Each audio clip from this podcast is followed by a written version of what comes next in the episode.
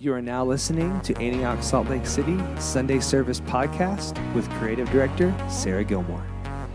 On staff here at Antioch as the creative director, um, which is really just a catch all phrase for anything that is words or media or anything that we can put in some sort of an artistic box is usually something that I'm supposed to do. I like to just call myself the house storyteller. And um, I love that I get to continue our series tonight called There's More to This Story. I love this story. I love this time of year. I love pausing for the month of December to remember when God showed up to make good on every promise he had ever made to his people. It it's, feels deeply personal to me, and I, I love um, getting to stop and remember what God's done for us during this time of year. And if you were with us last week, Cody started this, the series just kind of walking us through the Old Testament, walking us through all the places that the coming of Jesus was promised all throughout Scripture. And the way God had been promising people a Savior for a long time, and that Jesus wasn't really an afterthought, He was always plan A for how God would come and rescue His people. And, and Cody talked about how the, the the, for over half of the story of Scripture, over half of our Bibles through the entire Old Testament, the people of the Old Testament knew what it was like to wait and to long and to ache for God to come and do what He said He would do. And then, as, as if all of that waiting was not enough, from the last time that God speaks to promise the coming Savior to the time that we pick up in the New Testament, 400 years passes. 400 years of of silence that the, the people of God had been so used to God speaking through the prophets that then for 400 years, for so many generations, there was nothing. All of those things that God had spoken in the Old Testament, they were sort of they were from the days of old. They were things passed down from generation to generation. For those 400 years, it was almost like the people of God to, could look to the heavens and hear a pin drop. And now I get to tell you what happens next. Thank you for giving me this week, Cody. We're going to look mostly at Luke chapter 1 tonight, but before we do, I just want to really quickly um, talk, take us into the significance of Luke's gospel account. Cody touched a little bit on this last week, but Luke was a historian. He tells the story in such intricate detail because he wants his audience to catch the full picture of, of Scripture, the full picture of everything that has been promised and everything that is being fulfilled. He even says in his preface to his gospel that it, it seemed fitting to me to write this orderly account of all that's been fulfilled among us so that we may have certainty concerning the things that we've been taught, certainty in the history and the doctrine of our faith, certainty that God is trustworthy, that He's been writing this story all along. Trust, he's trustworthy, and, and it, we can be certain of, of everything that He's done and everything that He's doing and everything that He will do. That was Luke's motivation behind writing the story in the way that he did. So, with this historical significance of the story in mind, he begins not with the birth of Jesus, but with the birth of John the Baptist. Let's find out why. We're going to jump into this story. Luke chapter 1, starting in verse 5. In the days of Herod, king of Judea, there was a priest named Zechariah of the division of Abijah. And he had a wife from the daughters of Aaron, and her name was Elizabeth. And they both were righteous before God, walking blamelessly in all the commandments and statutes of the Lord. But they had no child because Elizabeth was barren, and both were advanced in years. So, right off the bat, Luke includes these intricate details of the life and the lineage of Zechariah and Elizabeth, that they were both descendants of Aaron, Israel's first high priest. Now, two of the most highly honored family lines in the story of Scripture are the family line of Aaron and the family line of David to Aaron's family tree, which is where Zechariah and Elizabeth come from, that we just learned, God had given the covenant of the priesthood. To David's family tree, where Jesus gets his earthly lineage from, he had given the covenant of royalty. What, one of the things that Luke's detailed account of the birth of John and then Jesus points out to us is that there are these two things at play. That God is sending us a Savior who is both the shepherd of our souls and the king of our hearts and lives. He's the true and better high priest and the true and better king. For John to come and to fulfill this Isaiah 40 prophecy, which I think we have, that says, A voice calls in the wilderness to prepare a way for the Lord, make straight in the desert a highway for our God. When John came, he came to fulfill this prophecy. It was establishing, it, it was, it was certainly heralding Jesus' Jesus' coming, but it was also establishing his authority as priest as well as king. When John says later in his ministry that a greater prophet comes after him, he has the priestly authority to say, There's somebody greater coming after me. On top of all of this, at this point in Israel's history, both the houses of Aaron and David had long kind of fallen from honor in Israel. And so the gospel comes and places honor back on both of these family trees in this moment of history. And the reason I say that is just to say this the redeeming work of Jesus is already at play and he hasn't even arrived yet. So let's pick back up with the story in verse 8. Now, while he was serving as priest before God when his division was on duty, according to the custom of the priesthood, he was chosen by lot to enter the temple of the Lord and burn incense. incense. We're talking about Zechariah here. And the whole multitude of the people were praying outside at the hour of incense. Again, details, like moment by moment, Luke is like, and then this happened, and then this happened, and this this happened. And those of you who are like skimmers and paraphrasers and bullet point people are like, get to the point already. But oh, everything that he includes has so much purpose. So what, what he's talking about here, and the reason he includes it is that each of the there were 24 divisions of the priesthood that David had actually divided up during his time as king and we know from verse 5 that Zechariah is from the division of Abijah. Each, each division would serve in the temple for one week, twice a year, and at major festivals. Now, we're not going to do a deep dive into the Jewish calendar today, but I want to tell you this. If it, one reason that Luke mentions the specific division that Zechariah comes from is because you could look at a, at a Jewish calendar and you could know if you counted the 24 uh, divisions of the priesthood, and I, I, think that his was the eighth one, you would have been able to, to know, if you knew the Jewish calendar, exactly what time of year this was. You would have known when he was serving, you would have known when John was conceived, and you would have been able to follow the story in a really accurate timeline from then on. And you would have been able to pinpoint all of these little bitty details. And I, and I tell you this to point out this one thing other than Luke wanting to give the detailed account, like we said before, he's, he's cares that we understand as his audience that God was writing every single detail intentionally. And I think the bigger picture thing we can catch here is that our God is interested in the details of these stories. He's interested in the details of our stories. Luke, what Luke's doing is he's he's establishing God's authority as the better story writer to remind us that his timing and his process is so much better than ours. His ways are higher. And with that in mind, if you go back to the story, that what was going on right now is Zechariah, they although they would serve multiple times in the year in the temple, there was only one time in a priest's lifetime that they would be chosen by lot to serve during the hour of incense, to go into the temple and be the, the priest who offered the incense. And Zechariah's only turn has come. And while he's doing that, at the hour of incense, the people, it says at the end of this little chunk that we just read, that the people were praying outside at the hour of incense. It was customary for them to gather in the courtyard and they would pray individually as the priest was inside praying for them corporately. And when he was done, he would come out and he would give them a blessing. So Zechariah enters the temple to do this once in a lifetime duty of offering the incense at the hour of incense. He's going to go in, he's going to pray corporately for the, the nation of Israel. And this is what happens next. In verse 11, and there appeared to him an angel of the Lord standing on the right side of the altar of incense. And Zechariah was troubled when he saw him, and fear fell upon him.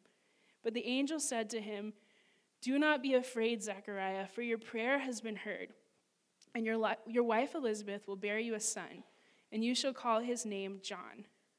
And you will have joy and gladness, and many will rejoice at his birth. For he will be great before the Lord, and he must not drink wine or strong drink, and he will be filled with the Holy Spirit, even from his mother's womb. And he will turn many of the children of Israel to the Lord their God and he will go before him in the spirit and power of Elijah to turn the hearts of the fathers to their children and the disobedient to the wisdom of the just, to make ready for the Lord a people prepared. Now remember, the responsibility of the priest on duty was to offer incense and pray for the nation of Israel. His purpose was to offer a corporate prayer, yet this angel shows up and delivers the answer to a deeply personal heart cry. Remember, it says before Zechariah and Elizabeth, they, they don't have a child. Elizabeth is barren, and they're both advanced in age. This is not, it's, it, it had been a very long life of longing and disappointment and ache for a son. Yet, as Zechariah is praying for the nation of Israel, he receives this, this personal prayer request response. And what's, interest, what's interesting is that Zechariah's intercession as priest that day would have undoubtedly included a prayer for a Messiah. He for sure would have, as he offered up the incense to pray for the nation of Israel, he for sure would have prayed, God, send us the Savior that you promised. And I, can't, I just can't help but think that God knew all along that it would happen this way. He knew that this one descendant of Aaron, all these years later, would stand in the temple on this one day in his whole life. And that this would be the moment that every, everything began to change for God's people. Remember, it said in verse 6 that Zechariah and Elizabeth were righteous before God. There was something about the way they had lived a long life of obedience in the same direction that landed him in this place. It, it, we can't miss that part of this story tonight. The creator of the universe is he's looking down and he's ready to answer a prayer that's hundreds of years old that so many people have prayed for a Messiah. And I love the way one of my favorite teachers wrote it about this particular part of the story. He, he chose a man who would pray an old prayer with a fresh heart. Maybe Zechariah snuck in his own request for a son in that moment. I don't know. I think maybe if I was in my once in a lifetime moment of offering up the incense, I might sneak in a few personal ones myself. We will never know that part of the story, but most certainly he prayed the prayer for a Savior with a deep knowing of what longing for something or someone feels like. It's highly likely Zechariah petitioned for a Messiah that day with the passion of a man who knew barrenness of a man who, who knew lack and longing for the blessing of God over a broken people. He knew that in such a deeply personal way. And God shows up like only God can. And he says, I haven't missed a single one. I haven't missed a single petition, not from my people for a Savior and not from you for a son. So, Zechariah, who is standing in this moment, this old man who had lived a long life of obedience in the same direction. He doesn't just see his promise, and he doesn't just see Israel's promise. He sees them both, and actually, his promise plays a significant role in the delivery of Israel's promise. It was all a part of the bigger story God was writing all along.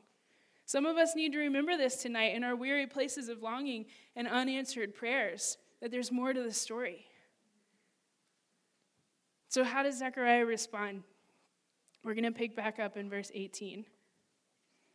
And Zechariah said to the angel, How shall I know this? For I am an old man, and my wife is advanced in years. And the angel answered him, I am Gabriel. I stand in the presence of God, and I was sent to speak to you and to bring you this good news. And behold, you will be silent and unable to speak until the day that these things take place because you did not believe my words, which will be fulfilled in their time. And the people were waiting for Zechariah, and they were wondering at his delay in the temple. And when he came out, he was unable to speak to them. And they realized that he had seen a vision in the temple. And he kept making signs to them and remained mute. And when his time of service was ended, he went to his home. I want you to remember we're going to talk real quick about Zechariah and, and Gabriel's interaction right now, but remember how that section ends that he walks out and he's silent and he doesn't speak to anyone. And when his time of service is ended, he goes home. We're going to come back to that later. But something about this whole interaction with, with Zechariah and the angel Gabriel sort of makes me laugh a little bit. Gabriel shows up and he's, he's got this grand announcement and prophecy to Zechariah about his son. And all Zechariah can say is, How do I know? That seems a little impossible. And it's almost like Gabriel's like a little irritated by that. His the first words out of his mouth are, "I'm Gabriel. I stand in the presence of God." It's sort of like he's he, what he's implying is, "You must not know about me." But you're to learn today. And those are the last words out of Zechariah's mouth for a while. Now, don't worry, he isn't mute forever. It says in what we just read that Gabriel, and I almost wonder if he was like a little sassy in the way he said this, too. Like, you're not going to be able to talk until these things are fulfilled, which, by the way, they will be. he isn't mute forever. His son still comes, but Zechariah doesn't have a whole lot to say for, I imagine, about nine months or so. And maybe we don't go mute, but don't we all bear the signs of our doubt sometimes? I know I do. I have in some of my deepest places of longing, and I have in some of the smallest places in my day to day. And just this morning, we, we uh, I didn't say this earlier. If you're new here, I'm married to Nolan, our worship pastor, who was just right here, and we have two little kids. And this morning was just one of those days. I mean, our kids were up at some ungodly hour long before the sun. We, our whole family, like somebody in our house has been sick, I think, for the last month and a half. It's just been, uh, it's been flu season. You guys know. So this morning, we're all kind of dragging. We've been up since yesterday. And Nolan, being so sweet, looks at me and says, You have to speak tonight. Why don't I take the kids out for a little bit? And you can just kind of have some time to yourself. So I think it's like 6:30 at this point. 6:30 and we're already at our wits end. Nolan packs up the kids. He walks out the door. I climb back into bed, and about 20 minutes later, Nolan's calling me, and I was like, "That's kind of unusual." Um, so I answer the phone, and I can hear both of our kids screaming in the background. And he's like, "The hood of the car is smoking. I'm up on Capitol Hill. Can you come quickly? I think the kids are getting cold." So I throw on my slippers, not even my shoes, and a jacket. I am on my way up the hill. We just live at the bottom of Capitol Hill in Marmalade, so it wasn't that far. But I am on my way up. Nolan calls and he's like, I think I can actually get the car. I still don't. Did you just like Flintstone it home? I'm not really sure how you got there. Meanwhile, I text Kate, like, Mayday, please pray. My car's broken down, my kids are broken down, our pets' heads are falling off. I want to make it to 8 o'clock this morning before the sky starts falling. So they get home. I have now I now have both of our kids that are melting down. Nolan's outside looking under the hood, praying for a divine revelation about cars. And we I'm just like I'm having one of those moments where everything is building up and I can feel the meltdown about to just explode. Ezra's screaming. He's five months old. Ellie's mad that Nolan went outside without her, so she's upset too. So I have both of them in the rocking chair. Everyone's yelling in my ear. And it was honestly like God just sort of whispered in my ear in a loving but sort of corrective way how are you going to respond right now? Will you respond in faith or will you wear the signs of your doubt today? And God was going to get us through this day no matter what. I was probably going to stand here and say the same things no matter what. But what I felt like God was saying in that moment was, you know, honestly, kind of a you've been studying this story the last few weeks. Are you going to do what you're learning or are you not? Because you can wear the signs of your doubt today, and it's probably going to look like stress and anxiety and fear and being short tempered with your kids or your husband, or you can sit here holding two of the two of the best promises fulfilled of your life, and you can remember who I am in this moment.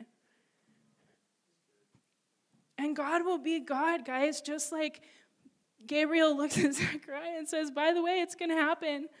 But your road there is going to look a little different than it could have. So Zechariah is quiet for a while. Elizabeth is pregnant. Let's see what happens when John is born. We're going to skip down to verse 57.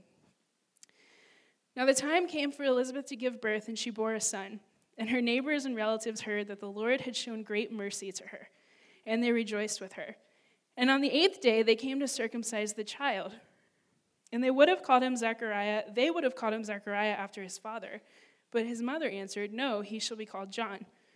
And they said to her, None of your relatives is called by this name. And they made signs to his father, inquiring what he wanted him to be called. Now, anyone in this room who's ever had a kid is cringing at the thought that your friends and family members show up after you've had a baby, you tell them what the name is, and they all go, ooh. And they look at your spouse and they're like, Are you sure about that? But beyond that taboo interaction that's happening here, there's actually something bigger. It might seem to us a little we- weird that an audience came to be there for the circumcision, but for the Jewish people, this was it, event was this event was representative of God's covenant with Abraham and his people. It was a significant moment of the life of a son born into a Jewish family that uh, on the eighth day they would remember what God did for them. It was a mark of a people being set apart by God. So, what happens next is actually really significant that it would happen on this exact day. Picking up in verse 63. As he asked, and he asked, he being Zechariah, who still can't talk, he asked for a writing tablet and wrote, His name is John. And they all wondered, and immediately his mouth was open and his tongue loosed, and he spoke, blessing God. And fear came on all their neighbors. And if I'm Elizabeth in this moment, I'm going, I told you. And all these things were talked about through all the hill country of Judea. And all who heard them laid them up in their hearts, saying, What then will this child be? for the hand of the Lord was with him. See, here on the eighth day of John's life, the day he's to be circumcised, as they remember God's covenant to his people, the friends and family members of Zechariah and Elizabeth are all of a sudden catching on to what's going on, and they're looking around going, Something miraculous is happening. What they don't realize is here on the eighth day of John's life, as they remember God's covenant with his people, God's making his covenant with his people. See, John isn't the Messiah, Jesus is. John came as a sign, he came as a forerunner. From the very beginning of his life, he's doing just that. He's opening the hearts of the people to watch and wait for their Savior. Friends, there's something for us here. I don't know what kind of barrenness or impossibility or ache or longing or loss you carry into the holiday season, but can I just say prophetically to you tonight there is a voice calling out in your wilderness saying, Prepare the way. He's coming. Barrenness doesn't have the last word. This has been God's MO for like a long time. This started with Sarah and Abraham and the birth of Isaac, and there were a lot of others after that with key roles in the story. You should do a study on this sometime if you're curious. It's fascinating. God loves to look at impossibility and say, I'm the God of the impossible. He's been proving himself faithful in the face of impossibility forever, and he's still doing that. And remember, it's not our story to write. And if I may, I'd like to point out, based on everything that we've just studied tonight, that he's proved himself to be a better story writer than we are. But sometimes to leave no stone unturned and to weave all the details together in such a thoughtful and loving and caring way as God does, it ends up being a little bit longer of a story than any of us would have preferred. We don't really like long stories. We don't even like long Instagram stories. You know you do this. You see 10 little segments on somebody's story and you're like, skip. I have been thinking about this a lot this week because Nolan and I are Madam Secretary fans. And if you haven't watched the finale, I will not spoil it, I promise. But there's basically at the end of season five, they weren't sure if they would renew it or not. And they ended up renewing it for like a shortened final season. Well, I have been unwell this week because the season was not long enough to wrap up the details like I wanted them to. And there really is something to that. I know I referred to myself as the house storyteller earlier, and I have a degree in journalism and I care about these sorts of things, but there's actual truth to allowing God the time to finish the story. And I don't particularly like that when it comes to my own story. I would have loved for them to drag out Madam Secretary, but I would like mine for to like hurry along a little bit. I learned this in a really personal way on our own journey to start a family. We spent several years trying miscarriage, failed adoption, you name it. There was disappointment that we probably experienced along the way. And I would have loved to meet our little girl, Ellie Joy, about four Christmases sooner than I did. but when she was born on December 1st, 2016, on the first day of Advent, I held in a very real way for the first time the truth that allowing God to finish his story is worth sticking around for. And Zechariah and Elizabeth knew that. We know from verse 6 that we read at the very beginning of this that God says that they were righteous before him. And right after that, that they had lived a long life with no promise fulfilled. Yet Zechariah continues to show up in obedience to the next thing that God calls him to, which is this hour of incense in the temple, and something miraculous happens.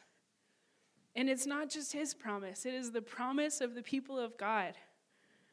Now, God will be God no matter what, but where would Zechariah's story have ended up if he hadn't chosen the long road of obedience that he did? God is the best story writer, and this story actually gets better. We're going to finish it. In verse 67, and his father Zechariah was filled with the Holy Spirit and prophesied saying, Blessed be the Lord God of Israel.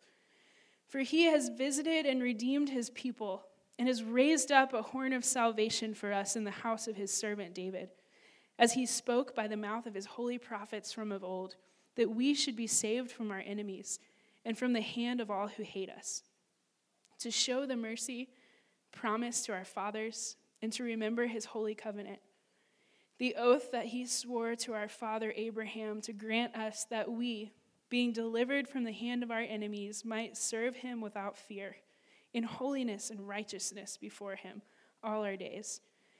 And you, child, he's speaking to John now, will be called the prophet of the Most High, for you will go before the Lord and prepare his ways, to give knowledge of salvation to his people in the forgiveness of their sins because of the tender mercy of our God whereby the sunrise shall visit us from on high, to give light to those who sit in darkness and in the shadow of death, to guide our feet into the way of peace. This prophecy spoken by Zechariah is referred to by theologians as the Benedictus. It was a benediction, customarily spoken over the people by the priest performing the temple service. Remember, earlier in the story, he was serving in the temple. He has this encounter with the angel. Doubt silences him. He walks out. He tries to sign to the people unsuccessfully, and when his time of service is ended, he goes home. He never spoke the blessing over the people that was supposed to be spoken when he came out of the temple that day. In a sense, there was some unfinished business from Zechariah's last appointment from God. And I'm not sure that this was even intentional on his part to, to speak a benediction nine months later from the day he was unable to.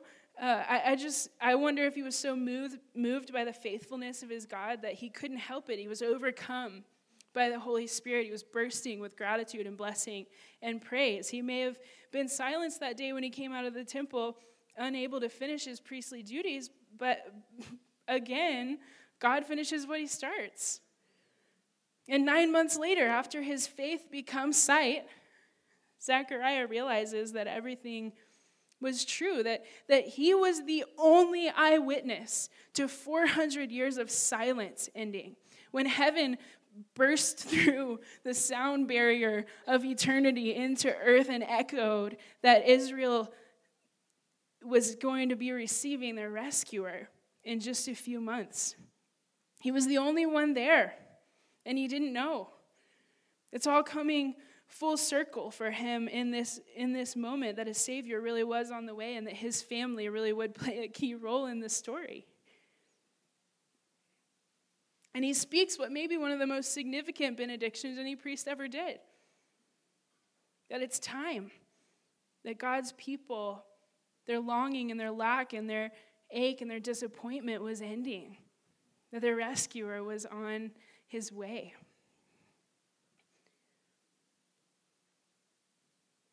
Friends, there's always more to the story.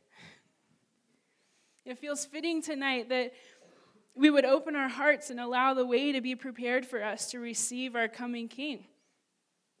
And our barrenness and our ache and our longing and our loss, that, that we would posture our hearts tonight and say, God, I believe you. You already came. You love to show up in the face of impossibility. We need a perspective shift in the face of our impossibility? Will we be a people who stand in these spaces and we say, there's more to the story? I might be barren, but my God is a God of impossibility. I might need healing, but my God is a healer. I might not know what to do with this relationship that feels irreconcilable, but my God is a reconciler.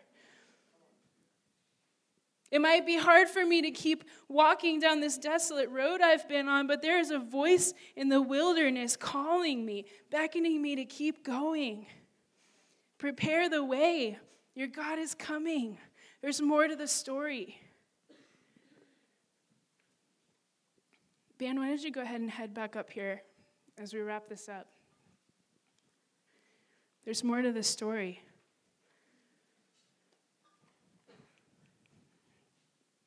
if you're standing in here, sitting in here, only a few of you are standing at this point. You're sitting in here tonight and, and you're thinking, um, I didn't even know I could be a part of that story. Can I just invite you tonight into the presence of Jesus and into a life of walking with Him? This is the only answer to our ache and our disappointment and our longing and our loss. And he's available. He's always available. What we remember in this season is way more than there's more to all of our stories that God's writing, which is true. There's more to the story that's already been written. He already paid a price, he already came. So, if that's you tonight, I just want to invite you. Why don't everybody go ahead and stand up as we enter into ministry time? I want to invite you to pray this prayer with me. Jesus, I need you.